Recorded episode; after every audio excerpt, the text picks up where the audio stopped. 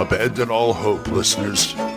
You're listening to Radio Grognard, the OSR podcast about stuff with your host, Glenn Hallstrom.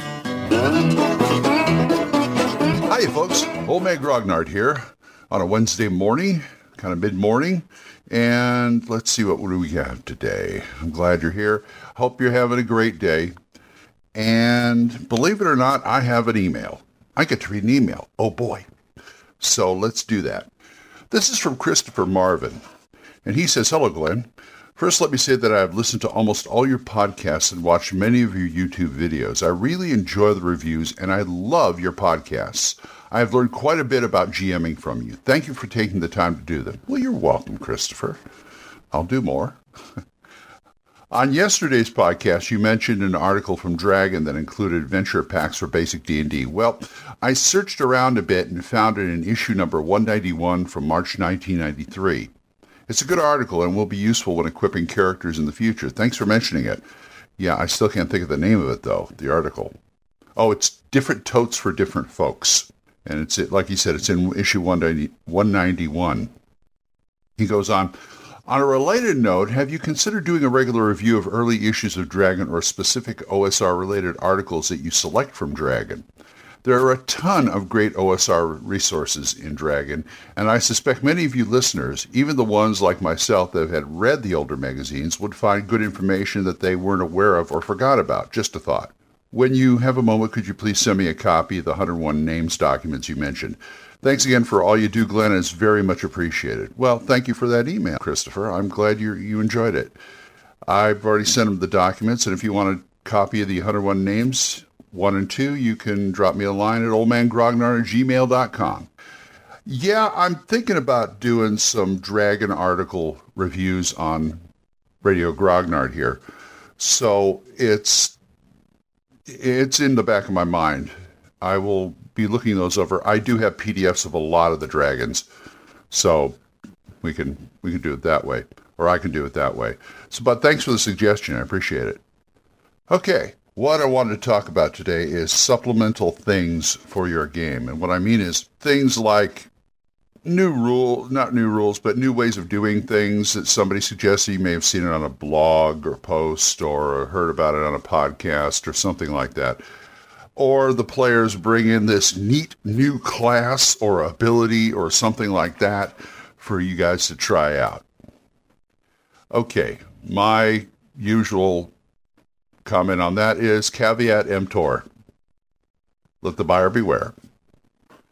And what I mean is do it at your own discretion and review it before you do it. Me, I'm more of a, I just use what's in the rule book. I may see something neat that I want to try out, and I will try it out. I've had groups where we tried things out, but I really got to think of it. I really got to think about it and just, uh, you know, run it through the, group. here's how you do it you find something neat you want to try. Maybe it's a new class. Maybe it's a new rule, rules uh, variant or something like that. What you do is, and try to do this at the beginning of the campaign if you end up having a campaign.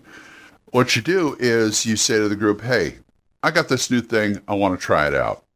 And try it out for a couple of sessions. If it don't work, chuck it. And I mean, really, if it don't work, don't fall in love with it. You should never fall in love with any of your rules, rules or rules variants or whatever, because you never know when you're going to have to chuck it. It also depends on what kind of feel you want for the game. Me, I'm Mr. Cinematic.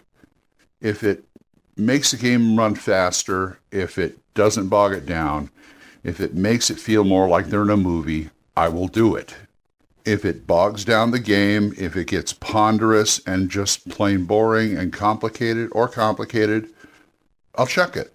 I remember one of our Saturday games a long time ago when we were playing Rule Cyclopedia D&D. My DM Matt wanted to try out the weapon mastery rules. I think that lasted about two sessions when we concluded they were way too complicated for us to keep track of. And you you go up in level, you get better at your certain weapons, but there were so many options and things that we just got overwhelmed. I didn't even write down half the stuff that I was supposed to be able to do with my weapon. or I just wrote down the pluses and a couple of things because there's just so much, and it's in this like a two page two page spread sideways, and it just it it, was too much. We said, well, let's check it. Let's just go back to the regular weapon damage and things like that, and he'll just you know take things on a case by case basis. Now, I don't think it's a total loss. I didn't think it was a total loss because later on I got a copy of Dark Dungeons, which is a rules cyclopedia clone and they have weapon mastery in there, but it's easier to follow.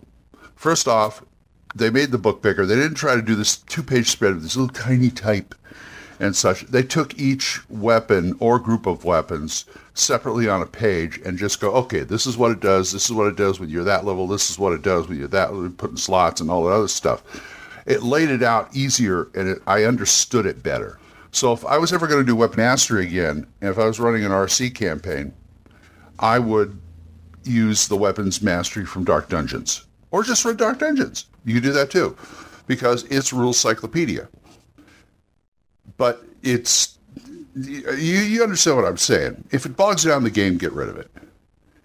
Because nothing, nothing to me, nothing is vital. Everything is expendable except for the basic framework of the rules the even and even then some people say those aren't those aren't necessary either well if you don't have your rules what's the point because some people strip it down so far that you're just sitting there telling each other stories and uh, th- this is uh, this is why I really don't care for storytelling games because I just can't sit there and go can I do this well okay I think you can type of thing I want there's I want there to be some dice rolling I want there to be some kind of chance in there. So I like the games that are close to that, but I don't really care for playing story. I was surprised I liked Fate. I played Fate once. It was fun because it has just enough die rolling to make it interesting, and there's a lot of leeway in the dice roll in the results. But I came to the conclusion that if I'm if I'm going to do something like that, I'd rather do Savage Worlds because it's a little crunchier and it has a better array. It, it, it has all the, the, the array of dice. Not that I don't mind D6 systems. I played them before, Champions, uh, Tunnels and Trolls, things like that. But I just, it feels a little bit more cohesive in Savage Worlds. That's why I like it. So the rules variance, and you know, and if you got some players who's hot to trot on running this class, whether it be from a splat book or an article in a magazine or a podcast or whatever, really scrutinize it. I mean, with a fine tooth comb to make sure it fits. You. Some of them, if they want to try something and it, it just it's at odds with what you're running and what the feel is in your, in your campaign. No, I go no. But if it's if they really want to run it, and I will take a look at it. I will take a look at it and make a try and make a fair and biased judgment on it some things are so broken. Some things out there are so broken that I won't even think about it. If I'm running 2E and you throw a splat book kit at me, I will get out a like I'll get up my magnifying glass and just minutely scrutinize it because I know about splat book kits. I know how ridiculous they can get and how broken they can get. But if they've got a kit that isn't going to break the game, that is true to what they want to run. If it's if it fits the character concept of what they want to run, then I will look it over, double check it, and go okay. Because it's at that point, if they want to run this class so bad or this kit so bad or whatever it is, if they want to run it so bad, it's on them to run it correctly. That doesn't mean I'm not going to monitor them once in a while but I expect them to keep up with it. I had a friend who was Mr. Psionics. He always wanted to play Psionics, and I always resisted. And this was during 335. And I finally said to him, Look, you got the Psionics handbook. I got the Psionics handbook. You want to run a Psionicist? You go ahead and run a Psionicist, but it's on you. You are the one who's going to keep track of it. You are the one who's going to be responsible for any kind of things that are going to unbalance the game. And I can tell whether it's going to be unbalanced or not during play. I will come to you and say, okay, what's going on? Can you fix this? If not, because I said, if this doesn't work, it's out.